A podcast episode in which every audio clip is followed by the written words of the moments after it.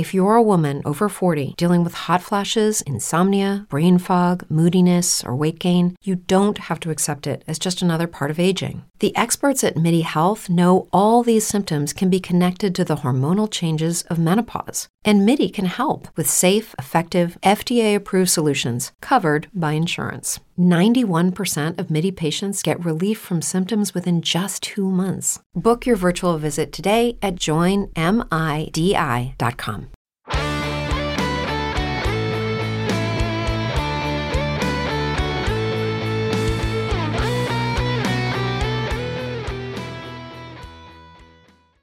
Welcome to today's edition of the Baseball America College Podcast. I'm Teddy Cahill. Joining me, as always, is my colleague Joe Healy, and we have a lot to talk about after the third weekend of college baseball. There's a new top 25 over at baseballamerica.com. It is topped by Arkansas for the second week in a row. It's the first time a number one team has retained the, the title of that this season. So we'll we'll get into a little bit about the changes within the top 25. We're going to talk some more about the ACC after another weekend of big conference series there in the ACC. We're going to get into some Pac-12 talk. It was a it was a good weekend out in the Pac-12 and Big Ten play started. We're we're happy to welcome the Big Ten to the college baseball party in 2021, and Joe took some of that in, so we're going to get into some of that as well. But first, I've got to let you know that the Baseball America College Podcast is presented by Rapsodo. Rapsodo has become the industry standard in player performance data. Coaches use Rapsodo data as a measuring stick for player development and evaluation. The Rapsodo National Player Database is a free service that allows you to see how you stack up against your peers and provides a pathway to get discovered by scouts. You can check out the Rapsodo National Player Database at rapsodo.com slash national database. All right, Joe, we're uh, we got a lot to talk about here on the Baseball America College podcast, and we're going to start talking here about Jackson State sweeping Alabama State to open SWAC play.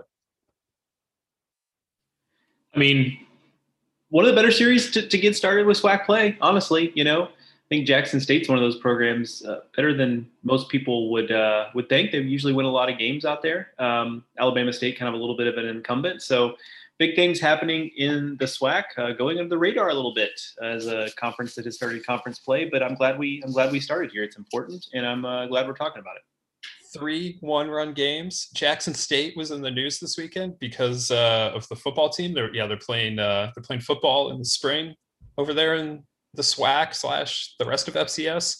And you might have heard Deion Sanders is the coach at Jackson State, but uh, getting it done on the diamond this weekend as well with uh, the nice sweep on the road of Alabama State. So something to watch there out in the SWAC.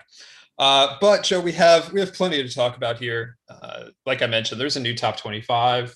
We retained a number one team for the first time, so congrats to the Razorbacks for their second week as the the number one team in the Baseball America top 25. There are a lot of different ways we could uh, we could take this, having uh, cleared out the the the, the top 25, uh, having having cleared a, a, a you know a week of, of more normalcy in the top 25 there wasn't a ton of movement uh, at, at, the top of the poll. The top three teams remain the same.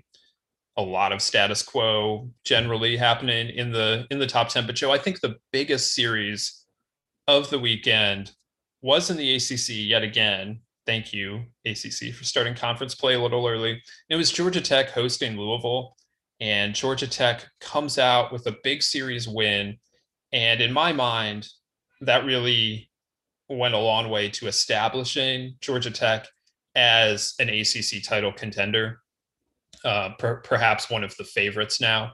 They're now five and one in the ACC, having swept North Carolina State a week ago in Raleigh. This time going back home and getting it done against Louisville, and it did not play out particularly how I thought it was going to. If you remember the preview podcast, I said that Friday was the key for both of these teams and Louisville went out and won on Friday and did it in, in really convincing fashion. They knocked Brant Hurter out of the game in the second inning. Uh, but that was like the peak of the weekend was was maybe them knocking out Brant Hurter in the second inning. That might have been the peak for Louisville. It, it was it's not so great from there. Georgia Tech comes back, wins the next two games, and uh, and claims a, a significant series win. And the Yellow Jackets move into the top 10. Now, Joe, you uh, you were a bit higher on Georgia Tech than I was in the preseason. What do you make of Georgia Tech and, and its chances now through two weeks of ACC play? We certainly have to like them based on the start they've had. You know, any team that starts off five and one is, is in a really good position there. Five and one against against two two tough opponents, certainly. Uh, which I guess there's an argument to be made that there's nothing but tough opponents in the ACC this year when we've already seen what a school like Pitt can do, a team like Pitt can do. So, yeah, so five and one start certainly is a, is, is is what you're looking for there. I think. I, so I like this team a lot because I thought, okay, the offense is going to be really good, but I also think there's an opportunity for the pitching to be a little bit better than we're used to there because it's it's a pretty talented staff and that remains true. I don't think there's really any doubting the talent they have there, at least on the high end of the staff. There's maybe questions to be asked about the, the depth, but the high end talent is is pretty good there. Um, but while the pitching has clearly not been up to a level that I certainly had thought it could be so far this season, I think what you're seeing though is that the offense is so good that it's really able to make up for a lot of that. And I think at this point, we're only three weeks in, so I don't I don't want to paint with too broad of a brush here, but I don't know. It seems to me that, that this is maybe just bound to be the type of team that is is going to score a lot of runs and will continue to score runs throughout the season.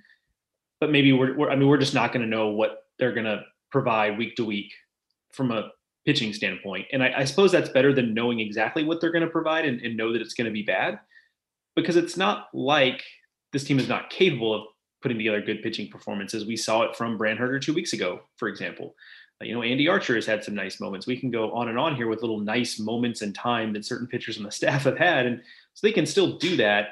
You're just not going to get it every week. And I think sometimes I, know I'm guilty of it. I think sometimes we are are very quick to talk down about a team a little bit because they're flawed in some way or another and have an obvious flaw. We're always looking for the the most well-rounded team out there, and that that makes some sense. But you know, it's okay to, to be a flawed team because most teams in college baseball ultimately are going to be.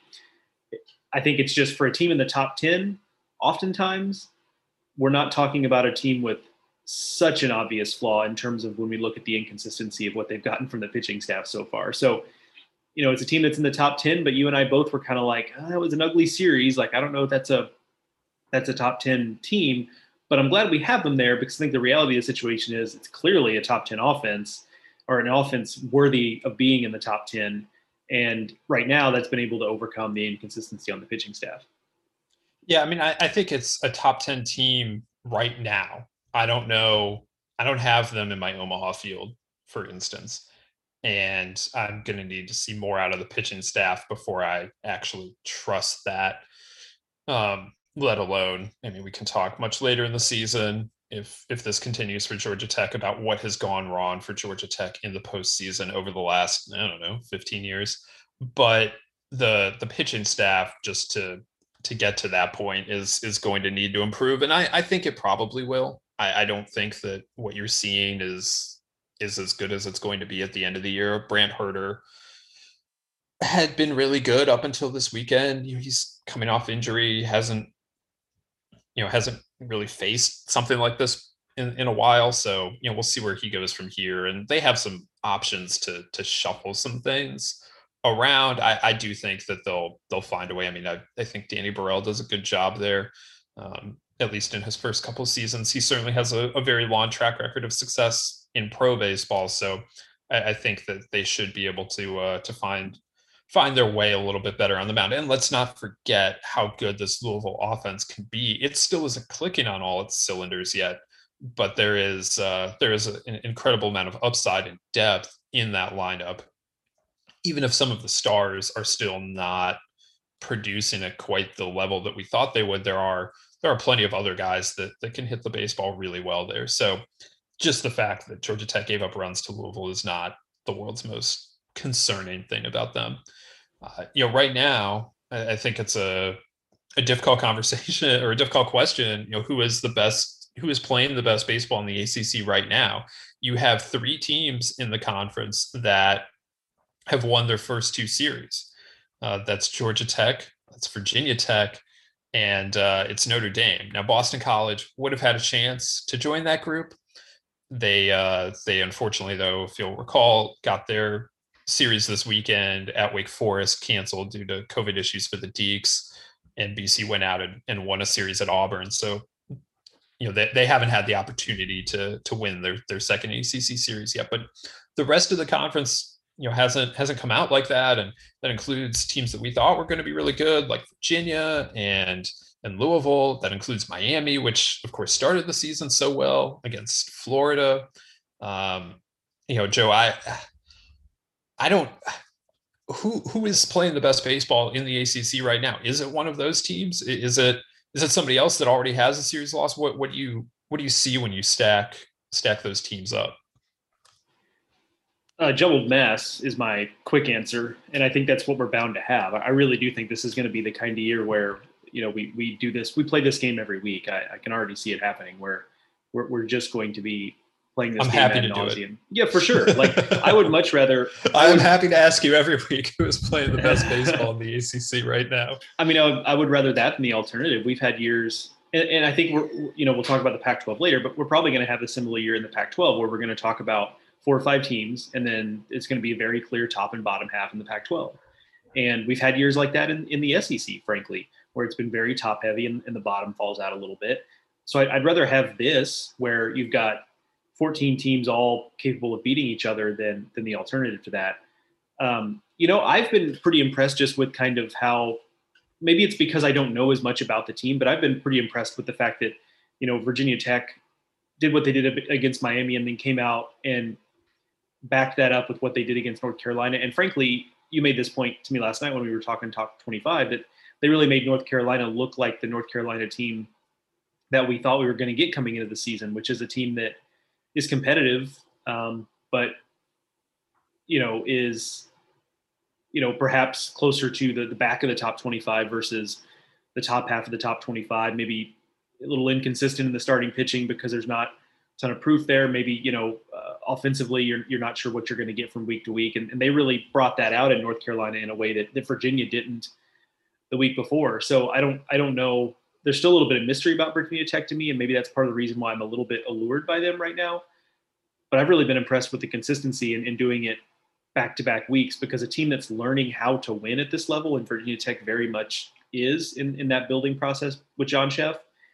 A, a lot of times, what you kind of see there is that they have these kind of letdowns and, and some peaks and valleys. And, and through two weeks, and it's a very small sample, but through two weekends, Virginia Tech has been in, in incredibly impressive, not just in terms of winning those two series, but also with dealing with in the Miami series, losing the middle game and coming back and winning a Sunday, or against North Carolina, you know, coming out quickly and winning those those first two games. So uh, again, I don't know if it's the best team or the most certainly not the most talented team. I mean, that's obvious. Like there there are tons of more talented teams in the ACC, but they're winning games right now, and I'm pretty impressed by it. Yeah, I think all three of those teams that have won two series have been very impressive. Um, you know, not just because they put the wins on on the the, the board already. It you look at it and you see uh, who they've beaten and and how they've done it, and, and, I think that that's been impressive for for Virginia Tech, for Georgia Tech, and for Notre Dame. Notre Dame has yet to play a home game in uh, in any competition. They've yet to play a game that isn't an ACC game, and here they are with wins at Wake Forest and at Clemson, and um, they've had to fight back after losing the first game of both of the series to do it and do that on the road. I think is really impressive. You know, for Virginia Tech to go down to Miami and get a series win, I mean that that's that's massive.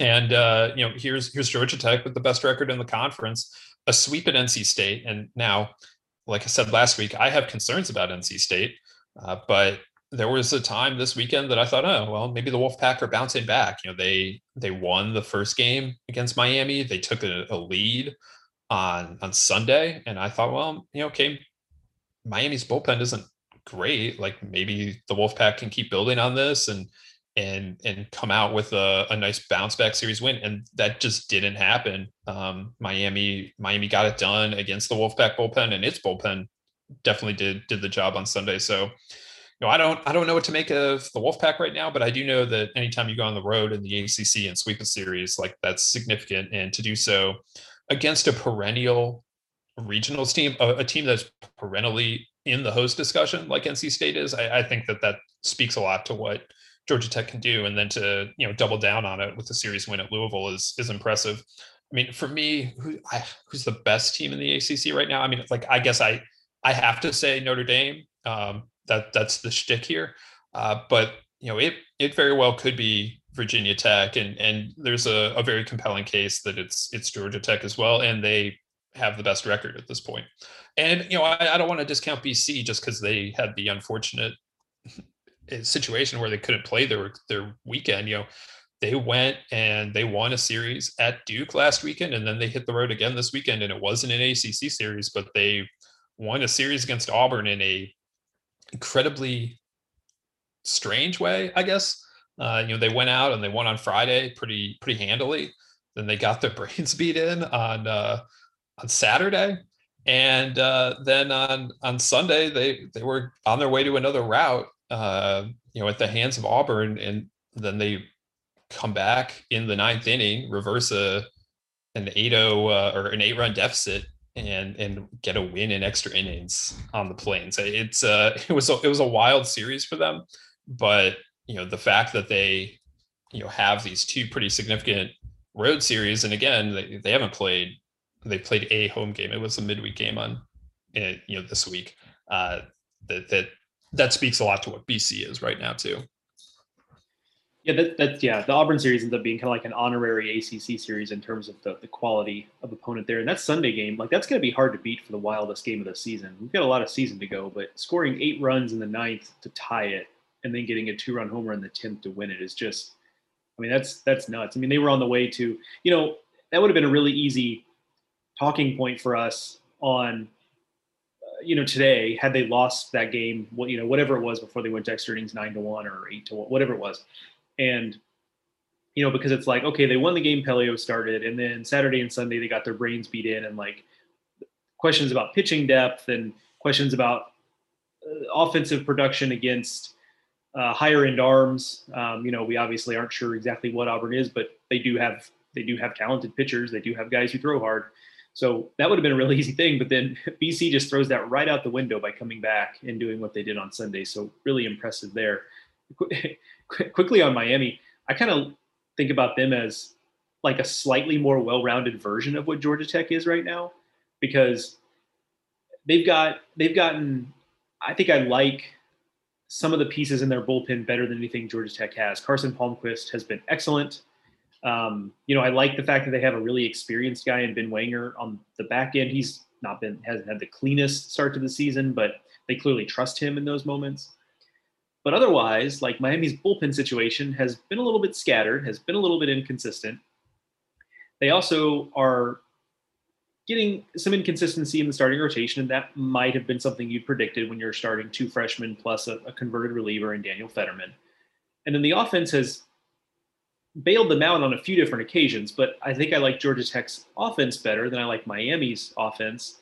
And then I think I actually like Miami's pitching situation ever so slightly better than I do Georgia Tech. So Miami's like slightly more well-rounded, I would say, than than Georgia Tech, but it's kind of a similar story, honestly. Before we move on from the ACC, Joe, where are you on Louisville? Is it time to hit the panic button? Panic button no, but I, I, think maybe it's time to reevaluate whether or not this team is um, is going to be a national title contender as we thought they were going into the season, or if it's just going to be a team that kind of fights fights to host, is a really good team, could maybe get to Omaha if things break right. But the thing about it is, is I mean, they gave up a lot of runs, and okay, it's Georgia Tech, I get it. That's a really good offense, and they were playing in Atlanta where where runs are typically easier to come by. And I get that Glen Albanese was out for the second straight weekend. But that doesn't explain what happened the other two days of the weekend because even in the win, I mean, okay, they held him to six runs. That's pretty good, but it's not shutting them out. And so I, I'm actually a little bit concerned just what. Um, let me back up. I think the obvious thing to be concerned about is Alex Binelas is hitting less than 200, and Levi Usher I think is hitting like 220. But to your point, there are other guys that are kind of hitting that maybe are getting are more productive than we thought they would be. So I think while you'd rather have your stars being the ones carrying the weight, probably, I think the production has ended up being not too far off necessarily from where you thought it would be. It's just maybe a little bit different in who's doing it. Pitching wise, though, there were questions to be asked of what we could expect with Louisville on the mound. We give Louisville a lot of benefit of the doubt as we should because they do a pretty good job of developing guys who maybe weren't in big roles earlier in their careers to become stars later in their careers, both in the at the position player side and on the mound. And so when we heard about the improvements that Albanese made, when we heard about Michael Kirian's ready to be a starter, when we heard about you know uh, you know Luke Smith is ready to really be a, a guy that anchors this rotation. Um, I think we were kind of willing to go on that ride with them. And then, of course, you add in the bullpen guys, at Prosecky and, and Perkins and uh, Poland and, and whoever else there. Um, but it hasn't it, has, it hasn't really worked out so far. And like, yes, okay, if, if Albanese comes back and he's healthy and he's the guy that they were hoping he was being, and the guy we saw opening weekend, like maybe that fixes some of the stuff and that helps some of the depth issues. But they're just not pitching well enough, and I'm really not. I'm really not exactly sure how confident I am that that's going to get a whole lot better in the end. Yeah, I mean, I still trust the talent particularly offensively. Um, they're Binelas, Usher, they're gonna hit better than they're hitting right now. I mean, Binelas already is like starting to come out of it a little bit. He just has a big hole to dig out of. So I, I feel I feel like they're gonna score runs. The pitching is a is a is a concern. I mean, I I thought having Luke Smith back anchoring that the, the third spot in the rotation. I thought that'd be a big boon for for Louisville this year. And you know, he he got roughed up pretty bad yesterday. And so if that becomes more of a like they need to find some answers on the mound. Roger Williams does a really good job with the the pitching at Louisville, has for a long time again, it you know I, I have to believe it's going to get better, even if it is just you know Albanese coming back, and then you know that just you know moves everyone down a, a spot, you know, back into more traditional roles for them. But you know it's it's got to get better. They've really hit a hit a hit a snag here out of the gate, which is not something we're used to seeing with Louisville.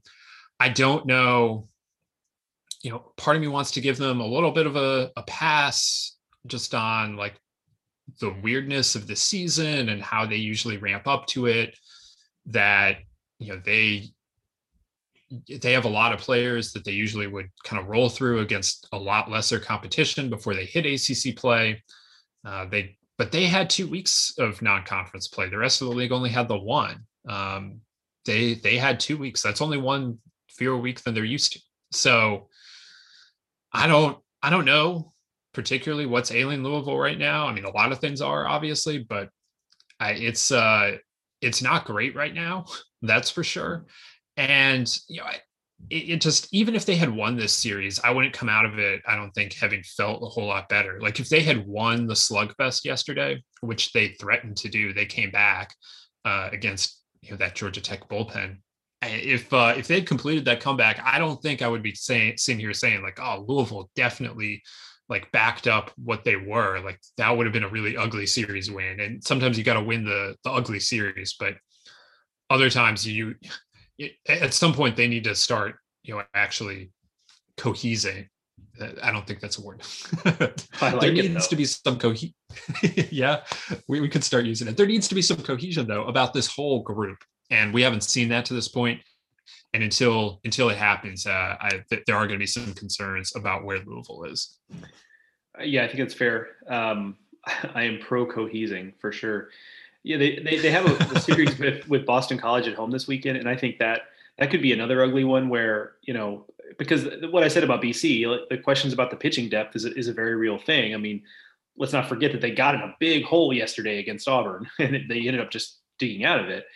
So, you know, I could see a situation where both teams score some runs in that weekend. And it's just going to kind of come down to kind of like it did in the Georgia Tech series, just a couple little things here and there that flip that series. But I think the where we'll need to definitely see whether or not the pitching staff is pitching any better is two weekends from now when they come to Raleigh to play NC State because for all of NC State's flaws at this point, they can still mash. They can still hit the ball hard, and so that's that's a lineup that, especially if NC State's a little bit in desperation mode, like you could definitely see that uh, being a little bit of a, a, a litmus test series for the Louisville pitching staff is because you're not going to be able to get away with much of anything in in that series. So they're going to have to be better if they're going to win um, have success in that series. Whereas this weekend against BC, I think they can win that series and not actually have proved to be a whole lot more consistent on the mound. I don't know if they can get away with that same kind of thing on the road against NC State.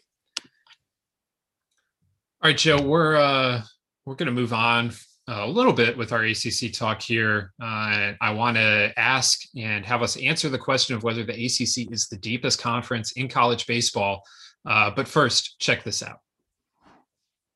All right, Joe. Before that that break there, I, I teased that we were going to ask whether the ACC is the deepest conference in college baseball, and, and where I'm getting at with this is that the SEC is dominating the top end of the rankings. They have the first four teams in the rankings are from the SEC.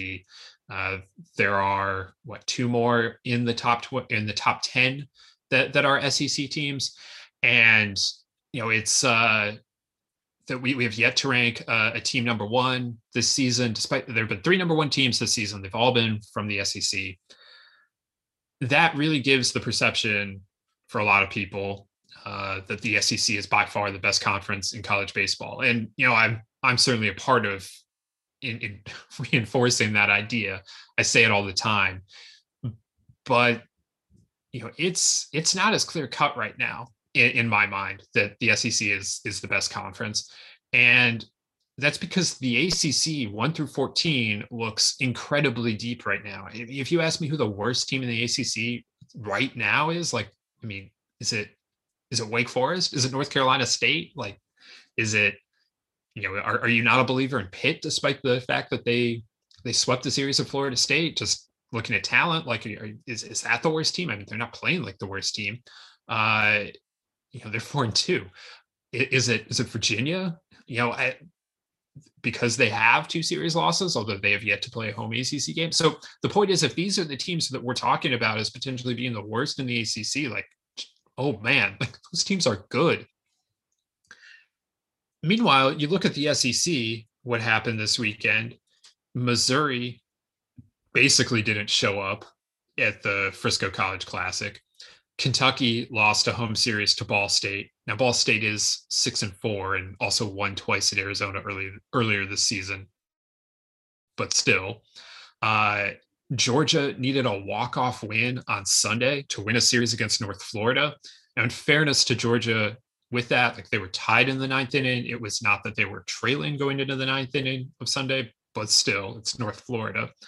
And uh, you know, there there was there was some shakiness elsewhere, you know, um, and, and as a result, I feel like the SEC is exposing the fact that it has a little bit of a softer underbelly that I'm not seeing in the ACC right now. And some of that is that the ACC has been playing conference games, and so I maybe I'm just not getting a chance to see it. Maybe given more of a chance uh, you know, one of those teams would have exposed the fact that they just aren't that great. And right now, I'm giving them the benefit of the doubt because they're losing conference games, whereas you know the SEC hasn't had the chance to start beating itself up yet. Um, but as I look at it, like it seems clear to me that the ACC is the deepest conference in the country and may actually make a run at the the best conference thing at least depending on how you evaluate conferences. If all you're looking for is top end national title contenders, you know, you're not going to find any more in any one conference than you'll find in the SEC. Uh, I, I don't even know who the ACC's national title contenders are right now. Uh, I mean, it sure looks like Miami's capable of it, and then you know beyond that, I'm not sure. Um, you know, we talked about where we are at with Georgia Tech, where we're at with Louisville. You know, Virginia has, like I said, lost two series. Um, you know, I, I'm I'm not ready to to jump in on Virginia Tech doing it. You know, this is a team that hasn't even been to regionals in a while, so I, you know, it, it's it becomes trickier. But if you so if all you're going to do is look at who who is at the top end of the conference and who can win a national title from your conference, the SEC remains clear cut there. But if you look at the depth, I mean, for me, it's the ACC. I think that's exactly right. I think you I think you kind of nailed it there, and I do think it, it is a factor that we have not yet seen SEC in conference play, and I think that cuts two ways where we see that some of the losses that the SEC has taken, or you know, Georgia struggling a little bit with North Florida, LSU losing a series to Oral Roberts. I knew there was another one.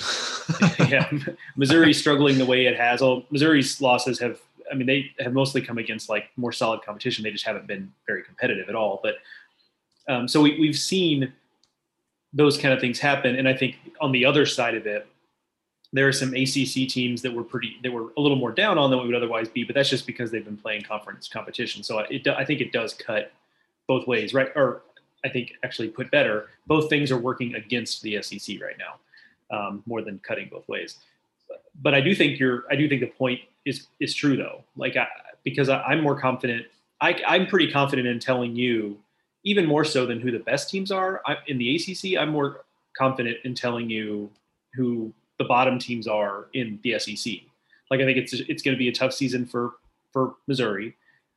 I think Georgia maybe its pitching could kind of help it to a couple of series wins here and there, but I think ultimately that's not a team I would predict to be at the top of the standings. Kentucky's Kentucky's right there with them, and I think um, you know maybe Auburn and A and M so far like have shown that they, it might be a little bit uh, uh, of tough sledding for them in, in the SEC West in the ACC, though, I, am with you. I just, um, you know, I, am still having a hard time with with Pitt, just because to me that was that was a team that that you know you and I, I don't think really talked about much. It just not even in, within the, certainly not within the context of like a top 25 discussion. I just mean in general, uh, was wasn't a lot of Pitt talk coming into the season. So I still have trouble wrapping my mind around that. But otherwise, um, you look at the bottom of the ACC standings, and you know you're looking at you're looking at teams like NC State, and like I don't, I have you know I, I have a hard time believing that's going to be an under 500 team in the ACC. It might be just mechanics being of the fact that they've started off one and five, but um, I yeah I, I'm pretty confident in just about everybody in the ACC having a certain level of competence. And in the SEC, I can just more clearly see the bottom of the league is, is the feeling I get. Yeah. And, you know, I, some of that is going to change over the course of the season. You know, teams change, but I, I I agree that you know right now I I could feel comfortable picking some teams that will not make the NCAA tournament out of the SEC. I wouldn't feel comfortable saying any ACC team is not going to make the NCAA tournament. Like I could sit here and tell you the four, three or four teams that I would feel least confident in making it that, that are most likely to miss regionals this year. Uh, you know, I, I could figure that out and it would be okay. Uh, but I, I, wouldn't have the same level of certainty that I would have in the SEC. And uh, that that's just not necessarily like I knew that the ACC was going to be deep this year. You know, we definitely talked about that. We talked about how we felt like every team probably felt like it could make a case that it was better than they were the year prior. As much as we said that though, I wasn't ever sure that I like I always said it in a way that was like, well, the they the, the, the coaching staffs all feel that way. Like I never said that I thought that. But I'm here to tell you that that's I mean, like Louisville aside right now, but like, you know, there are a couple teams that that we thought were going to be pretty good that that haven't played that way right now. But the the bottom half of the conference, every one of those teams is better. I feel very confident saying that. That you know wh- whatever you thought the bottom half of the ACC was in 2019 and 2020, uh, those teams are all better in 2021, and and it's showing right now that that conference is is just going to beat itself up uh, for the rest of the season, I think. And we've now spent a ton of time talking about the ACC, and I am only mildly apologetic about it. Like they them playing conference games this weekend was was fantastic because the rest of the country wasn't did not provide too much on the marquee level. Some of those tournaments that we would normally look to this weekend really felt flat. Uh, but the uh, I was I was thankful to have you know series like Notre Dame and Clemson and, and Georgia Tech and, and Louisville to uh, you know and, and, North Carolina and Virginia Tech to to focus on. Uh, but let's uh, let's change gears here, Joe, and let's go out west because I feel like the Pac 12 had a great weekend this weekend. Uh, the top level teams in the Pac 12, anyway. UCLA swept their tournament uh, against Pepperdine, Fullerton, and USC. Arizona swept the Frisco College Classic.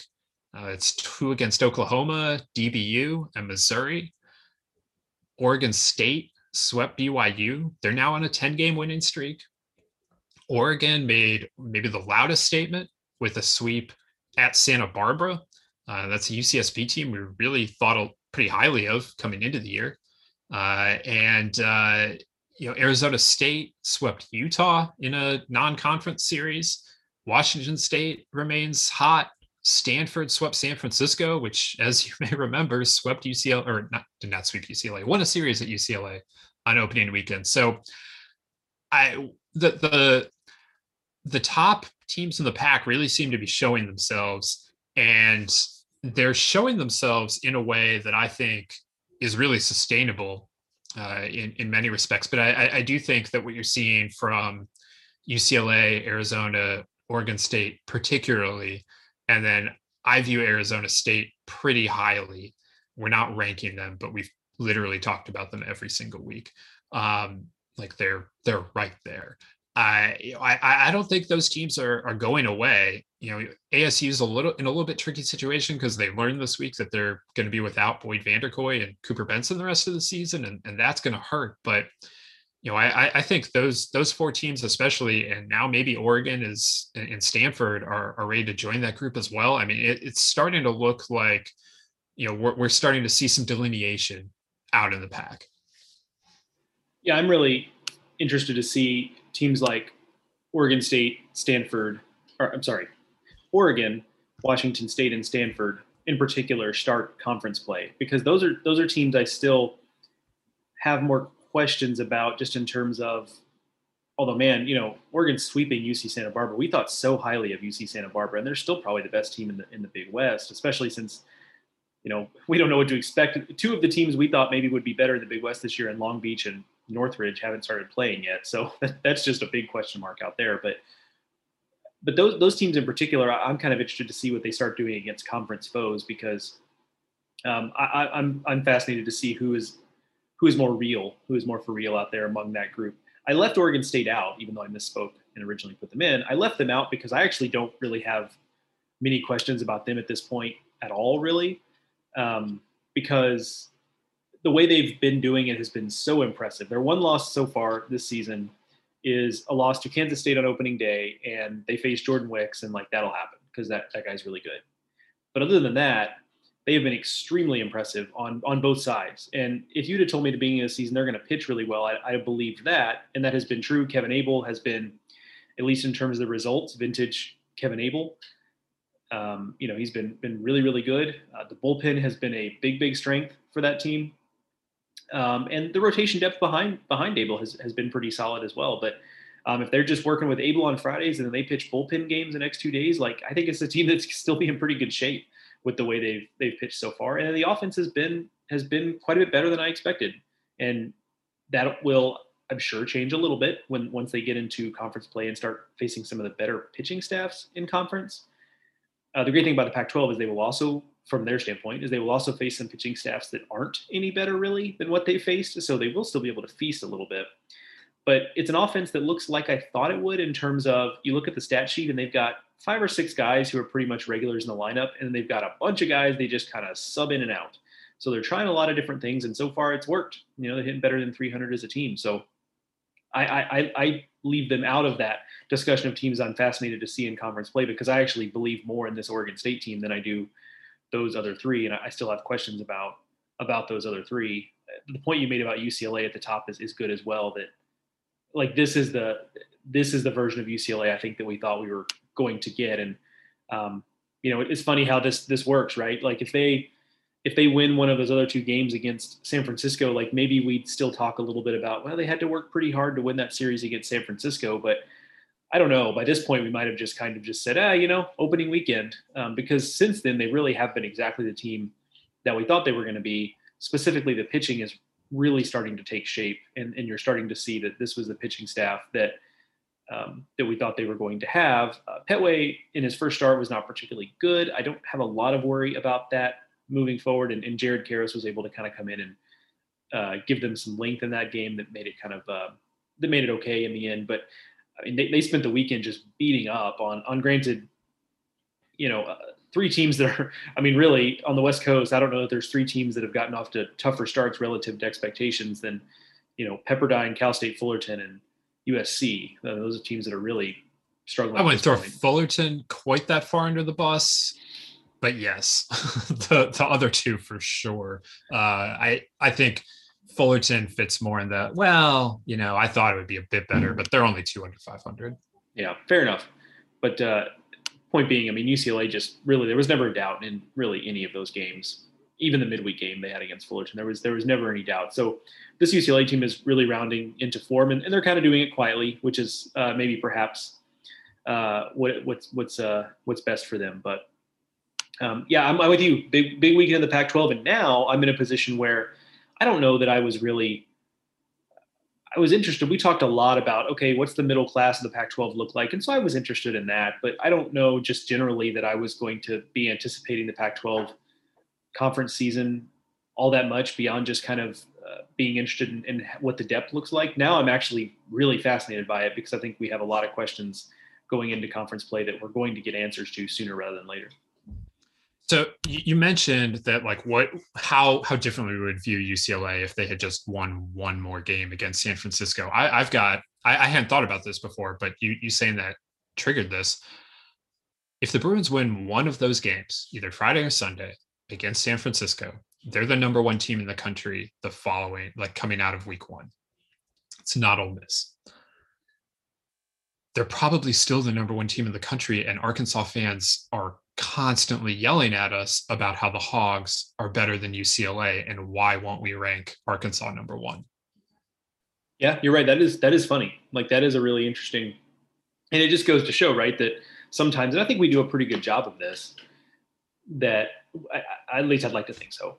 I think we do a pretty good job of kind of reevaluating our priors when we do top 25 every week. And because you and I definitely talked about that when we were ranking last night, that you know one game goes different in that USF series, and suddenly we're looking at UCLA quite a bit differently. But it is easy sometimes to hang on to some of those some of those priors and not look at it fresh. But I, I would like to think we do a pretty good job of that. But it is an easy thing to do as a crutch. Just kind of think back to the the the, the most um, the biggest impression that you have of a team, and oftentimes that's the first impression you get, or the impression you get from their worst or most outlier result, and um, that's probably what we've what we've got with with UCLA. I also am thankful, in a way, though, that we're not having to have that kind of philosophical debate, though, because it would be interesting a UCLA team that kind of would be the incumbent versus an Arkansas team that is a deserving number one but also you know still has some of the questions that we've always kind of had about Arkansas, you know, as far as like the pitching staff and, and what that looks like, because it was another weird weekend from a pitching standpoint for Arkansas.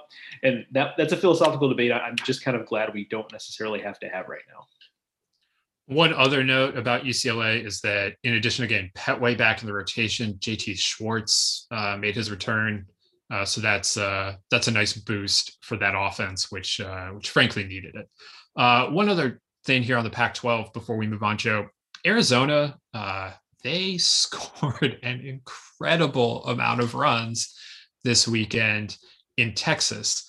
And they now are the highest scoring offense in the country. And they've done it against competition that you know, they have yet to play a team that is going to finish outside, I would guess, the top 150 in RPI. And if you told me they hadn't played a top or they, they hadn't played a sub 100 RPI team at the end of the season, um, you know, I would believe it.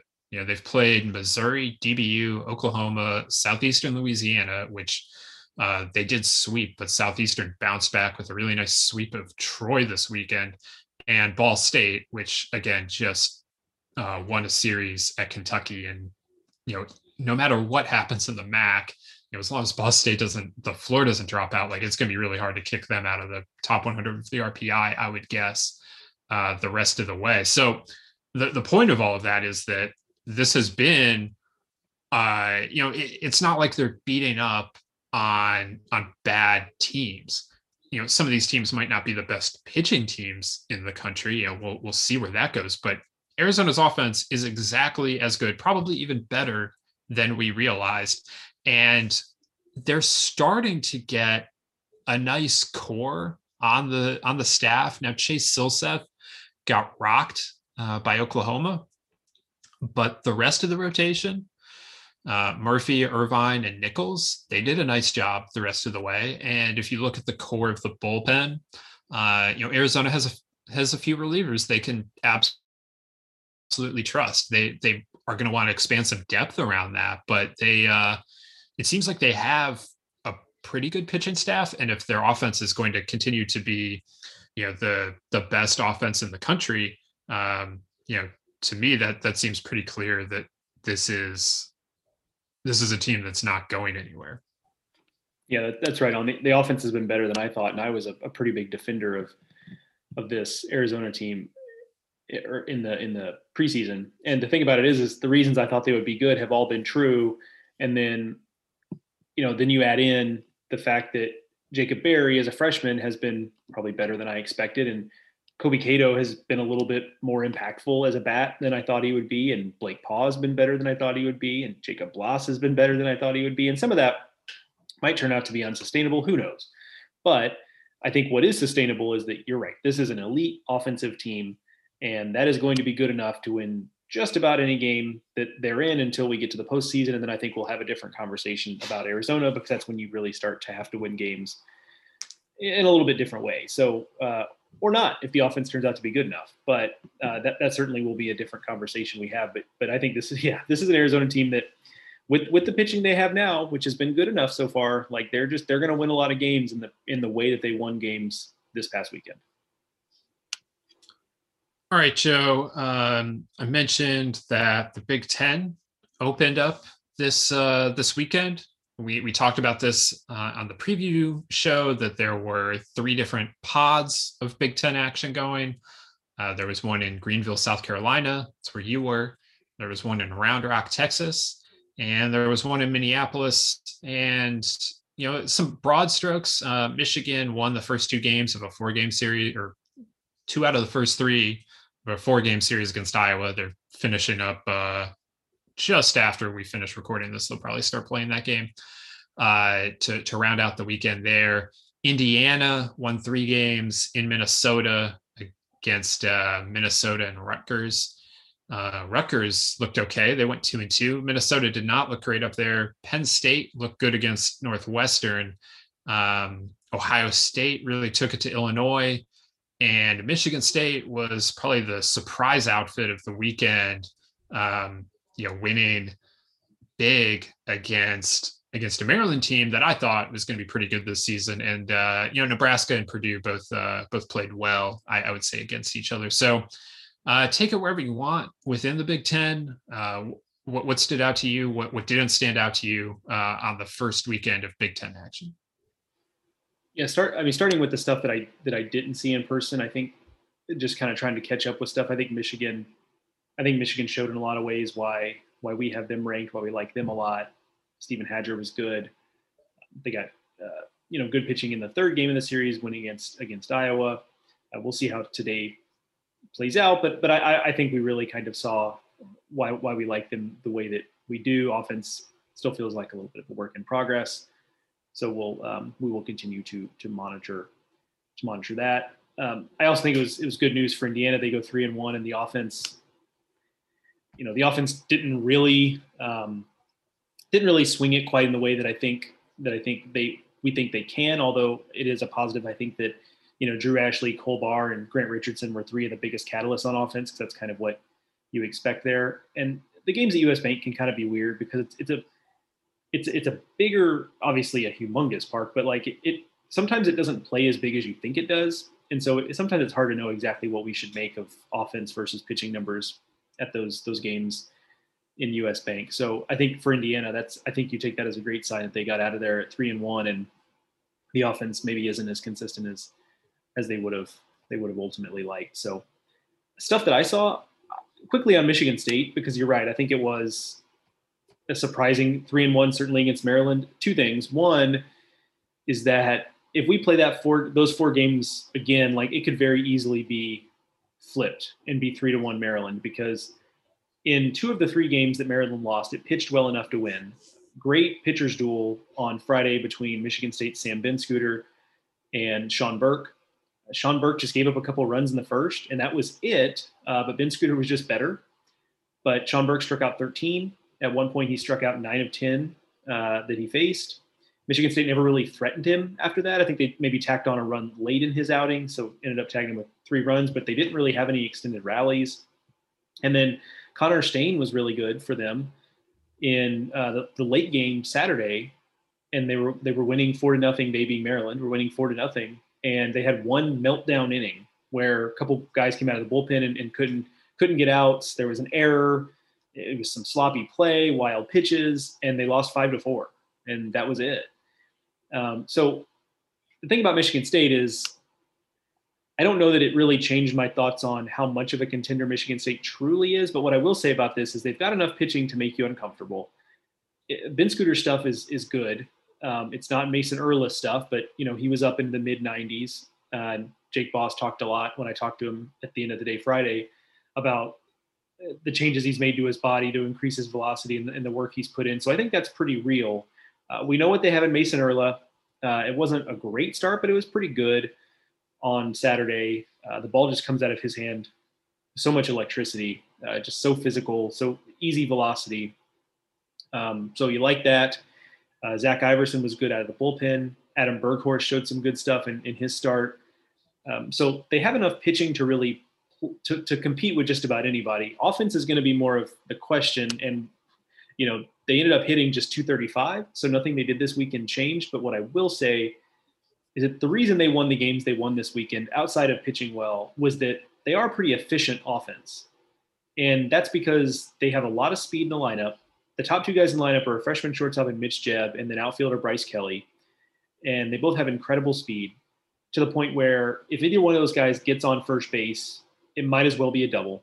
And then in Bryce Kelly's case, it might as well be a triple because they're they're going to try to make things happen on the bases. And so anytime those guys get on, there's a pretty good chance they're going to be in scoring position. And we just know odds are in baseball, if you put guys in scoring position, you're going to come through and score runs a lot of the time. And that's kind of what Michigan State does. They're not going to, you know, they're not going to beat your brains in with power or, you know, putting 10 runs on you. But when they get guys on, they do a pretty good job of, of getting them in because they can run um, and they're going to try to manufacture runs that way. Will it be enough to be better than a middle of the pack team in the Big Ten? I, I don't know but they are going to be an uncomfortable team to play because of the way they play and with how well they can pitch. So there, there is that. Speaking of pitching, Ohio State, um, that's my big takeaway with Ohio State is that, you know, I like some pieces on offense, like Kade Kern as a freshman. Uh, there's some physicality and some strength there, some athleticism. Like I think he he's not going to hit 471 all year, but I, he looks like the real deal to my eyes. I'm not an evaluator, but I mean, what he did this weekend, I think, is good evidence of what he's capable of, and it'll it'll be about adjustments for him. But Connor Pohl had a nice weekend. Zach DeZenzo had had moments here and there, but uh, Sam Wilson had a nice weekend. So I think there's a, a little bit of depth offensively to a degree that that I wasn't giving him credit for coming into the season. I, I don't think there's a Big Ten Player of the Year type guy in that lineup, um, but I do think there is pretty good pretty good depth there. But the pitching, I think, is is is where it's at for Ohio State, and I think it's good that they really didn't get great starts over the weekend. Uh, Garrett Burhen was was good, but they didn't get a very good start from Seth Lonsway, who just ran into a wall in the third inning after being dominant for two innings. They didn't get a great start from from Jack Neely either, uh, or Will Pfennig. But uh, you know those guys, Burhen, Lonsway, and Neely in particular, all have great stuff in the bullpen, you've got a guy like T.J. Brock with with excellent stuff, and uh, Bayden Root who threw really well. And if they can really round out some edges on this pitching staff and hit just as well as they did this weekend, Ohio State's going to be really really dangerous because this is not. And I don't. This is. I'll say something I think that maybe folks in the Big Ten will bristle at a little bit, but you don't see pitching staffs with this level of stuff in the Big Ten all that often you know the Big Ten kind of tends to be a pitchability league uh, versus the SEC, more of like a power league. But I mean, these are high, high level stuff arms, and they're sacrificing some pitchability, right? Like with a guy like Lonsway, clearly. But we don't see staffs with this kind of high octane stuff in the Big Ten all that often. And Ohio State's got it. And if they can round out some of the rough edges on the pitching staff, by the time they get to the business end of the Big Ten, I think they're going to be in, in really, really good shape if they can continue to hit as well as they did this weekend, which was good but not great. Ohio State is a fascinating team to me. They, uh, I, I, think I've made it clear over the last year just how high I think the ceiling is with the pitching staff. It just didn't click last year, and that led me to wonder how it would click this year. But if uh, this first weekend against an Illinois team that I still think is solid, if if this is any indication, you know, Ohio State looks looks the part. I mean, what what did you think of, of Illinois? Yeah, I think I think you're right. I think that, I think they are solid. Like I think it's a team that's going to finish right around where we, we pegged them, which I think you had them like what fifth in the pecking order like in the that, preseason. Yeah, yeah. so I, I think five. Yeah, I think that's what they are. Um, they Branden Comia didn't really do anything at the plate, one for thirteen over the weekend, so that was a big part of the problem. They also had a horrible time getting guys in um, when they put them in scoring position because the thing about it was is like we talked about ohio state does lack a little bit for some of the pitchability things that um, th- that you would want in a pitching staff. So they were getting some guys on base. They were just having a heck of a time getting them in. Illinois could have easily won either of um, you know either of the first two games they played against ohio state and we'd be talking about a split a split two and two weekend i will say with illinois what what i come away a little bit concerned about with Illinois is I really like on the pitching staff and in the lineup, I really like their top line guys. Like I, I really like what I saw from Andrew Hoffman in the first game. And Cole Kirschsieper was really, really good in the finale. A couple guys in the bullpen had nice weekends, including Aidan Maldonado, which I think is a, a big deal for them. Um, and then the lineup, um, I believe in, in Branden Comia, and I really like Taylor Jackson out of the lineup, out of the leadoff spot. But I kind of have concerns about depth on both sides. And I think that it reminded me this weekend that, oh, yeah, this was an Illinois team that came into 2020 kind of hitting the reset button a little bit. When you think about that 2019 team that they got to a regional and had an older club. And then they, they came into 2020 looking to answer some of these questions. And they played pretty well early in 2020, but ultimately felt like maybe they hadn't gotten answers to a lot of the questions that they had.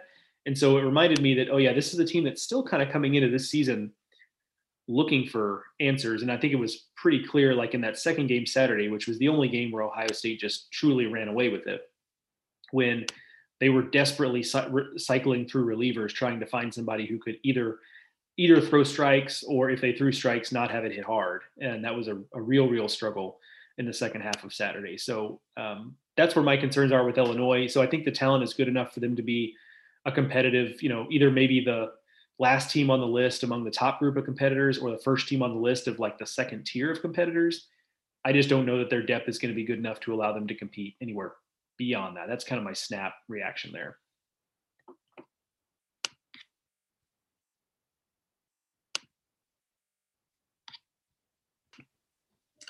So Illinois, one of several teams that I want to see more out of. Obviously, like the it's weird because we're in the third weekend now and so i'm already moving into being like willing to make more judgment about teams around the country but you do have to remember this was opening weekend for the big for these big 10 teams so for illinois for maryland for minnesota uh, if iowa loses again today uh, you know for any of those teams you don't want to you don't want to freak out too badly uh, just over the one weekend they'll have time to work some of these things out. Now, the unfortunate thing for all of them is that they're doing it uh, only in conference play, and there is no tournament this year. So you know, the, these losses they're, they're counting towards those Big Ten standings, and and you know, so you, you don't have a whole lot of of time to correct it in terms of competing for the Big Ten title. But one weekend at the start of the season does not a season make. So important to remember as you evaluate, you know, both the teams that did well and, and, and the teams that did poorly this weekend. You know, it, Michigan State, uh, you know, it, it, I want to see more. I, I want to see that that continue. It was great start. Like now, now build on it. So uh, we've talked about it plenty here. just how interesting this season is going to be from a Big Ten perspective, as these teams all you know have to play each other and have to to play each other right out of the chute in uh, in a strange format as well. You know, not only are these four game series or four game weekends, they're on all series, and uh, so it's uh, it's going to be interesting. I guess buckle up is the uh, is the message to impart there. Uh, all right, Joe, we, have we've uh, we've covered a lot. Um, I think the one thing that we didn't cover that I think, or uh, there are two things that we didn't cover that I think are are worthwhile touching on. One is that Mississippi State threw a combined no hitter yesterday against Kent State to win a series. Uh, that included six perfect innings from Jackson Fristoe to to start the game. Uh, Mississippi State has a lot of pitching. It didn't the the Saturday game against Kent State didn't go so well. Cerantola again wasn't uh, wasn't as good as the rest of the, the rotation, and um, you know though the, the, point is though that Mississippi State has a lot of different options, and uh, they they showed it there on Sunday against Kent State. And then the uh, the other notable thing out of the SEC is that LSU lost a series at home to Oral Roberts and gave up 22 runs on Friday night in doing so. Yeah, a couple interesting things there. Mississippi State's interesting because I think one thing that I've thought about Mississippi State in the past, going back to like when Ethan Small was their Friday guy, is that you know oftentimes they feel like a third starter short, and sometimes I have to back up and realize this is something we've said at least a handful of times in this podcast over the years, is that the number of teams in college baseball that truly have a number three they really like are smaller than you think they are. And so, but I think interestingly about this Mississippi State team, because you're right, they do have just a ton of options and a ton of arms. Like they might be one of those teams where it's not so much that they like their number three guy, it's that they just feel like our strength here is that, okay, we're going to drop a game on Saturday randomly. And in this case, it was Kent State and Cerantola wasn't great. And like Luke Albright is a good arm. And like there were a lot of things that contributed to that but then they're able to come back on Sunday and just throw volume at you. And in Fristoe giving six innings, I don't want to downplay that, but you know that could have been a four inning start, and they still might have pulled that off because well, they, they you know Landon Sims didn't pitch in the first two games, and Landon Sims has pitched as almost as well as anyone in the country out of the yeah. bullpen. He probably has been the best reliever, and you know so I thought we were going to see another four inning Landon Sims outing, and yet he only gave one because Fristoe gave six perfect. Yeah, exactly. So you know I think that's a team that the depth is, is the strength there versus necessarily having, you know, two guys at the front of the rotation they just feel awesome about. LSU, that's such a weird series, man. Like the Friday thing, that was one of the things that did kind of come into my orbit on Friday. Like, you know, when you're covering games on site, like Teddy and I have talked about this, but it's hard to pay a ton of attention to what else is going on, even if you try, especially on like days where there's you're watching multiple games, like two, three, four games in a day but that was one thing that did come into my orbit because it was just like, holy cow, what is happening here? Um, just really bizarre the way they they hit Jaden Hill. Um, I you know I'm actually uh, looking forward to talking to Ryan Folmar uh, a little bit, um, just to you know, and I will pass along the secrets if he has secrets to hitting Jaden Hill in that way, because I'm sure there are a lot of SEC coaches that are, are looking for that kind of intel. But uh, and then to come back on Sunday and lose that game like not to lose at 10-8 where we could kind of say like wow lsu pitching problems maybe question mark but then they come back and lose a three to one game where the offense is the problem on sunday so that was the, the other thing that sec coaches want is the secret to stopping dylan Crews. yeah no doubt no doubt yeah so maybe maybe ryan folmar's got some secrets that uh that he uh he will be able to divulge to coaches throughout the southeast because they they had some answers there that I, I did first of all did not anticipate them having answers for. This and, is a team that would won two games coming into yeah. the weekend. Oh yeah, oh yeah, yeah. I mean, it, it's it, it, really, this isn't this isn't your father's or your older brother's or your I don't know. Uh, this isn't Oral Roberts of 20 years ago. Is the point here? Right. There there is definitely a scenario in like you know Oral Roberts has continued to be the the most talented team, and notice I use the word talented in the Summit League. But yeah, th- I mean, there there was a time when Oral Roberts, like under Rob Walton, or back in the day under Sunny Golloway, where this series win would have been like, oh, well, LSU probably shouldn't have lost that. But you know, Oral Roberts, they they can play with anybody and they win games in regionals every year. And ORU's taken a step back from doing that. So yeah, this I mean, this is really kind of a shocking loss. And I feel like maybe it maybe it's just because I was a little bit more detached this weekend, but it it does feel like it as, as much as flying under the radar it can be, like it kind of has a little bit. And maybe if LSU was a was a top ten team as opposed to twelve or wherever we had them, maybe it's a little different story. But um, it just a, a bonkers weekend there for sure.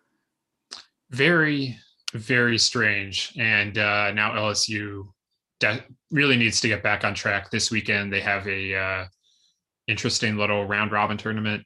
Um, coming to Baton Rouge before they they get into the SEC schedule, and uh, they uh, they need to bounce back. And you know, it, it's not a situation like like Joe said, they lost in a blowout on Friday. Um, you know, with 29 combined runs being scored, and then they lost a, a pitcher's duel on on Sunday. So it's uh, you know, it wasn't just one thing that went wrong this weekend. Uh, so I, I don't know if that makes it easier or harder to fix but uh, it, it is it is going to be interesting to see what the Tigers do from here, particularly because they have so many younger pieces, especially in the lineup. So uh, where where things go from there will be uh, will be interesting to track, and we'll be doing that over at baseballamerica.com throughout the week. You can check out uh, what we have over there. Off the bat is there. Uh, if you haven't checked out my uh, deep dive into the weekend, and, and Joe will come out with uh, three strikes there on Wednesday. And I believe he just teased that Oral Roberts will be a part of that, so you can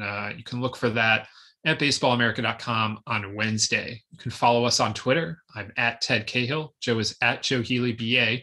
We will be back here later in the week, probably on Thursday, uh, with the next edition of the Baseball America College Podcast to preview the fourth weekend of college baseball. Looking forward to that. So make sure you are subscribed to this podcast on your favorite podcasting app, be that Apple Podcast, Stitcher, Spotify, anywhere where you get this podcast, uh, you can make sure to hit that subscribe button and it'll pop right into your phone there when we publish it on Thursday afternoon. Until then, I want to thank you all for listening. Thanks to Joe uh, for joining me as always. And thank you to Rapsodo for presenting the Baseball America College podcast. We'll see you next time.